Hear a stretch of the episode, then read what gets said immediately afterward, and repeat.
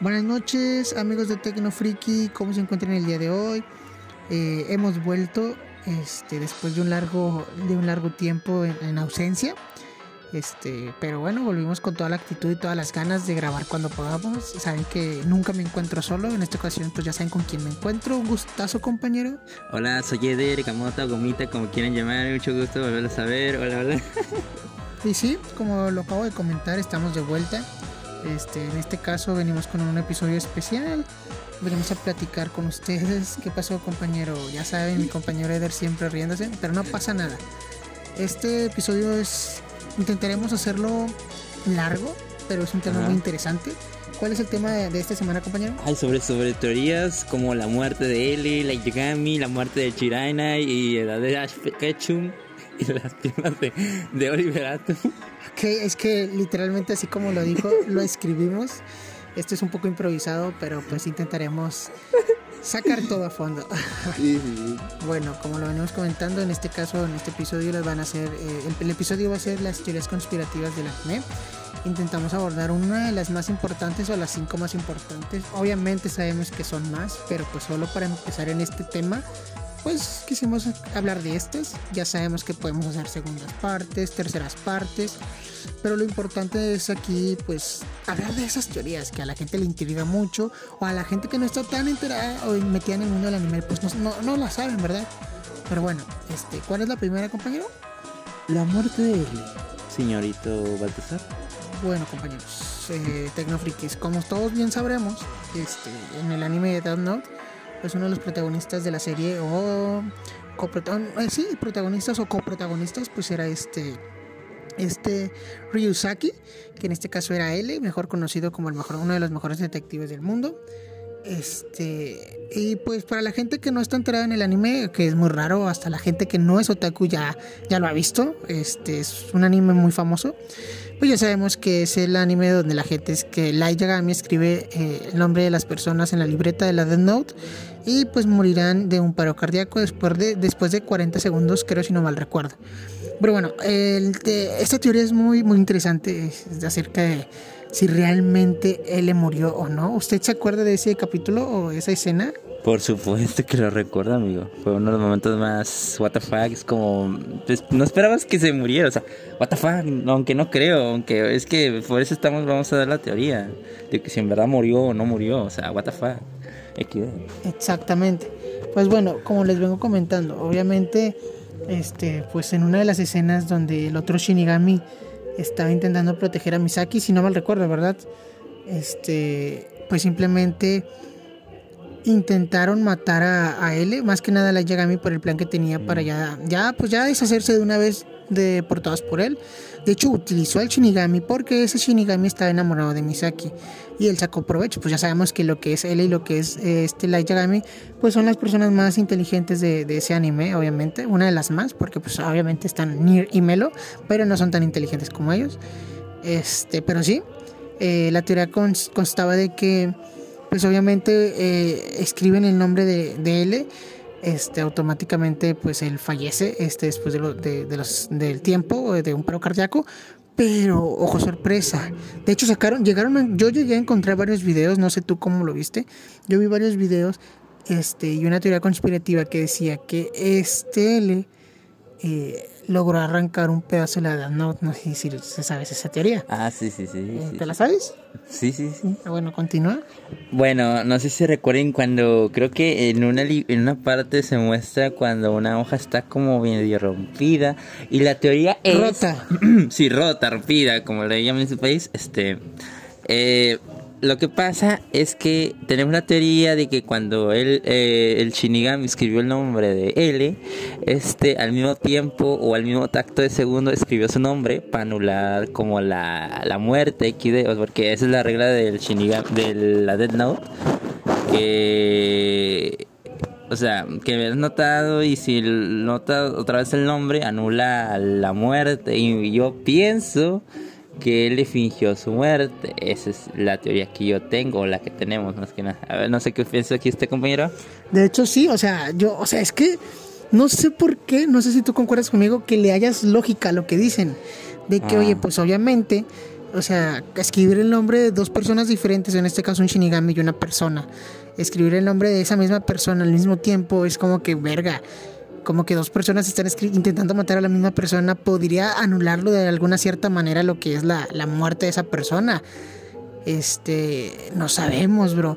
Porque no sé tú, bueno, el último capítulo cuando muere Light Yagami, este, no mames, o sea, logra aparecer él, güey. Y toda la gente dice, no, era producto de la imaginación de Light. Y otros, no, güey, es que él siempre estuvo vivo, güey. Y estuvo ahí para contemplar cuando le ganó a Light, o sea, cuando él lo derrotó, güey. Entonces, como que te quedas a pensar de chales, güey, no hay una explicación. Y si le llegaron a dar, no estamos enterados, no somos tan metidos en el manga como para andar entrevistando al mangaka, no manchen. Pero sí es como que te quedas de qué rayos. Aparece al final L, bro. Sí, sí, sí lo viste, ¿no? Claro, o sea, creo que en el momento de que él, digo, este, este Yagami, este like, sí estaba muriendo. estaba como que una, no sé si fue una alucinación o si en realidad fue él, pues estaba como ahí alguien ahí que parecía mucho a él. o será una alucinación de like, no sabemos. Exacto, entonces es una de las teorías que pues yo hasta la fecha no he encontrado alguna respuesta. Si alguien de aquí, de, de mis fans pues de, de Tecnofriki saben, por favor, a favor de avisarnos, este ya sabe cuáles son nuestros perfiles. Porque pues es de que chale, bro, ¿qué pasó? ¿Qué pasó? Pero bueno, esa es una de las teorías, compañeros. Este, si ustedes saben más bien las respuestas, pues háganoslo saber. Pero bueno, y bueno, continuamos. Aquí con la. Ahora vamos a ver otra teoría que tenemos sobre el, si Like fue realmente un Yagami, un Shinigami después. Eh, ¿Usted qué opina? ¿Cree que el Yagami haya sido un Shinigami o, o algo así? Pues miren, compañeros, como se venía diciendo después de lo que era la muerte, pues es que tiene sentido, porque, bueno, los que recuerdan haber visto el anime en cierta escena un Shinigami, le, bueno, no, creo que es este Ryuk, Ryuk le comenta a, Akira o a este Light, dice, bro, pues cuando uno muere, la neta, la neta, no va ni al cielo ni al infierno. O sea, se quedan en el limbo, por así decirlo. Eh, su alma se queda ahí por toda la eternidad. Entonces como que eso cobra sentido porque, oye, pues los Shinigami son personas que yo no he visto que estén en el... Bueno, creo que están en el inframundo, no están en el, en el infierno, ¿verdad que no? ¿O sí? Mm, creo que es un inframundo o algo cercano al infierno o algo parecido. Está porque es creo que es la creo que es un intermedio entre el infierno y la y el cielo algo así. Pues es que sí, de hecho, o sea, ahí, ahí, ahí, ahí, va la teoría. Si eso es el infierno, pues entonces Light no es un Shinigami, porque pues no puede ir ni al cielo ni al infierno. Pero si es como dice Eder, que es un entre intermediario entre los dos, pues obviamente sí es como que, oye, bro, de hecho hay un Shinigami que tiene como que todos los rasgos físicos relacionados a este personaje. No sé si lo viste. Ah, no me acuerdo, señor compañero. Creo que sí, pero no estoy seguro. No, pues nada más para los que están con, con la duda o la intriga pueden investigar en Google acerca del Shinigami este, con rasgos parecidos a Light. Entonces como que piensan todos, de hecho yo soy uno de los que todavía siguen ahí, aunque ya se confirmó más que nada que no, pero es como que entonces ¿dónde, dónde estará el alma de Kira? ¿Dónde estará el alma de Light? Este, y si no, pues realmente será ese el Shinigami realmente yo todavía no le encuentro alguna explicación. es, muy interesante, pero pues como que te dejan entre a tu imaginación, más que nada a ver cómo tú quieres cerrar la historia, ¿verdad? Si, si fue un Shinigami o no, si murió, ya valió madres.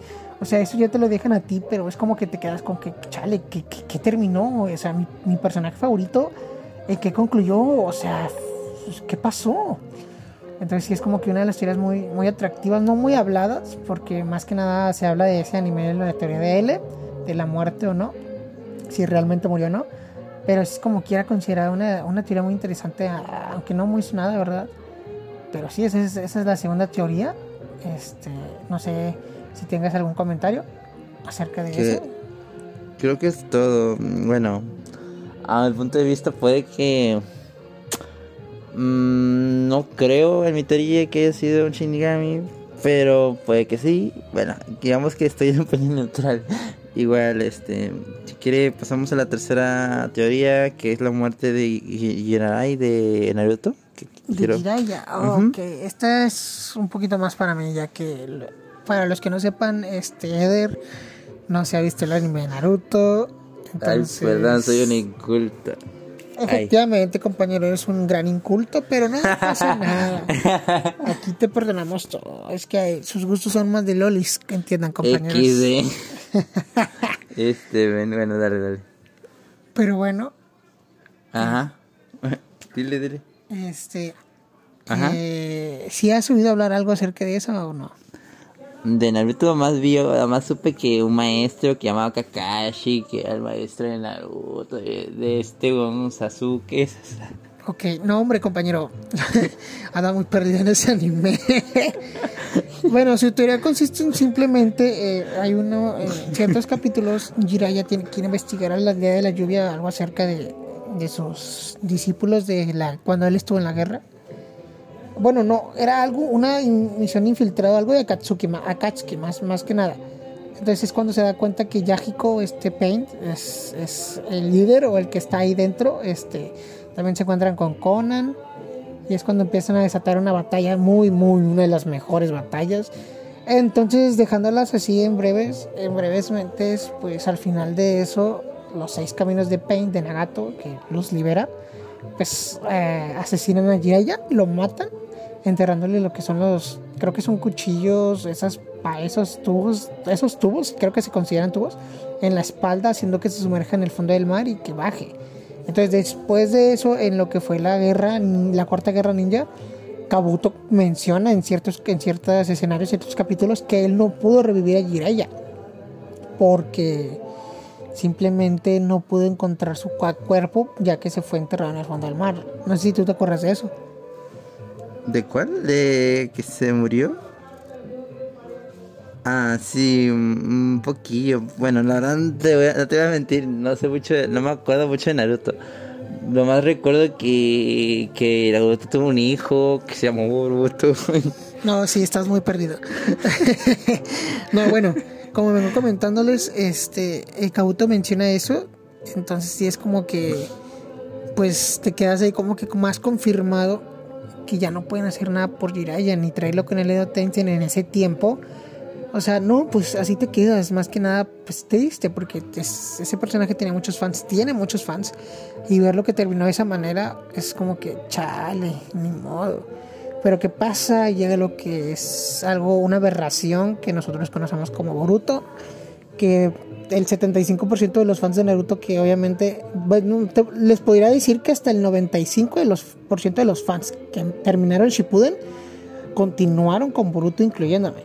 Pero del, de ese 95, fácil, fácil, el 70% dejó de ver Boruto. Al principio por relleno, después porque les pareció algo absurdo, aburrido, este ya no tenía tanta congruencia lo que eran los, los poderes, los niveles de poder incluyéndome a mí, dejé de verlo simplemente nefasto, no sé. Y cada 10 eh, fans de Naruto Boruto, 8 van a decir concuerdan conmigo y pueden preguntar, no, no, les digo por hablar. Pero bueno, en ese anime este, aparece un cierto personaje con literalmente los mismos rasgos físicos que Jiraiya, su pelo, controla lo que es la invocación del sapo, o sea, está hace el Rasengan, habla igual, o sea, técnicamente, bueno, esa teoría ya está confirmada, ya está resuelta, porque actualmente sabemos que él es un clon de, de que, que crearon, obviamente, ¿verdad? Muy, muy parecido, literal, con todos los rasgos. Pero obviamente en su tiempo se comentaba que él era Jiraiya y que chale, cómo revivió, por qué se hizo malo, cómo apareció, cómo hizo todo eso. Entonces sí es como que no puede ser. O sea, la gente buscaba respuestas cuales no encontraba. O sea, tenías que esperarte a que avanzara el anime para que tú siguieras viendo qué pasó, qué rollo. Pero bueno, eso, eso es parte de, lo que nos entrega una serie, una secuela. Obviamente te deja con la intriga de lo que pasó en la primera entrega, en este caso Naruto y Naruto Shippuden, para en la segunda o desenlazar esa historia con ciertos personajes, o terminarlos, o dejarte con una duda para siempre por el resto de tu vida, haciendo que odies esa serie o que estés triste por el personaje, ¿verdad? Aunque después los fans o los creadores lo confirman en entrevistas o así, ¿verdad? Pero sí, en este caso sí se confirmó después, creo que dentro del mismo anime, porque comentó amigos, dejé de ver Boruto, me aburrió, me pareció una aberración de anime, en serio. A mí personalmente, cada quien tiene su gusto y lo respeto. Pero sí, simplemente lo dejaron de ver las personas. Este, y se comentó obviamente que él era lo que era una, un clon de Jiraiya. Este, y pues eso fue ese, esa teoría fue un gusto haberla escuchado y visto y sentido y todo. Porque te, te dio una pequeña esperanza, ¿verdad? De que él es Jiraiya, está vivo, será malo, pero es Jiraiya. Tiene una explicación buena para hacer esas cosas, pero es Jiraiya. Entonces es como que te quedas como que, no, pues ni modo, no pasa nada, la vida sigue. Pero bueno, pues ya se aclaró todo. Esa es una teoría que también queríamos tocar, que nos parece un poco interesante. Pero bueno. Y bueno, continuemos. Este, ahora vamos a hablar sobre la siguiente teoría. Eh, que viene siendo la edad de Ash Ketchum. Recuerden, Ash Ketchum salió del pueblo Paleta, si no me equivoco, tenía una edad de 10 años. Este, este chico, pues, salió cuando era chavo y durante las temporadas lo veíamos que no crecía y no crecía. Y pues, hasta el día de hoy aún no sabemos la edad de Ash Ketchum. Y pues, no sé qué opina nuestro compañero. Eh, pues sí, o sea, es una teoría que de la cual tú vas a hablar ahorita, de la edad de Asketchum, que han pasado muchas temporadas y este güey nomás no crece. Y la verdad es un poco raro, o sea, es temporada y temporada y no crece, o sea, imagínate, vas a todos los pueblos, vas todas las temporadas y no, creo que no dicen su edad, no me acuerdo muy bien, pero creo que al principio sí, pero van y va y no, enveje, no envejece ni un personaje, es como, what the fuck.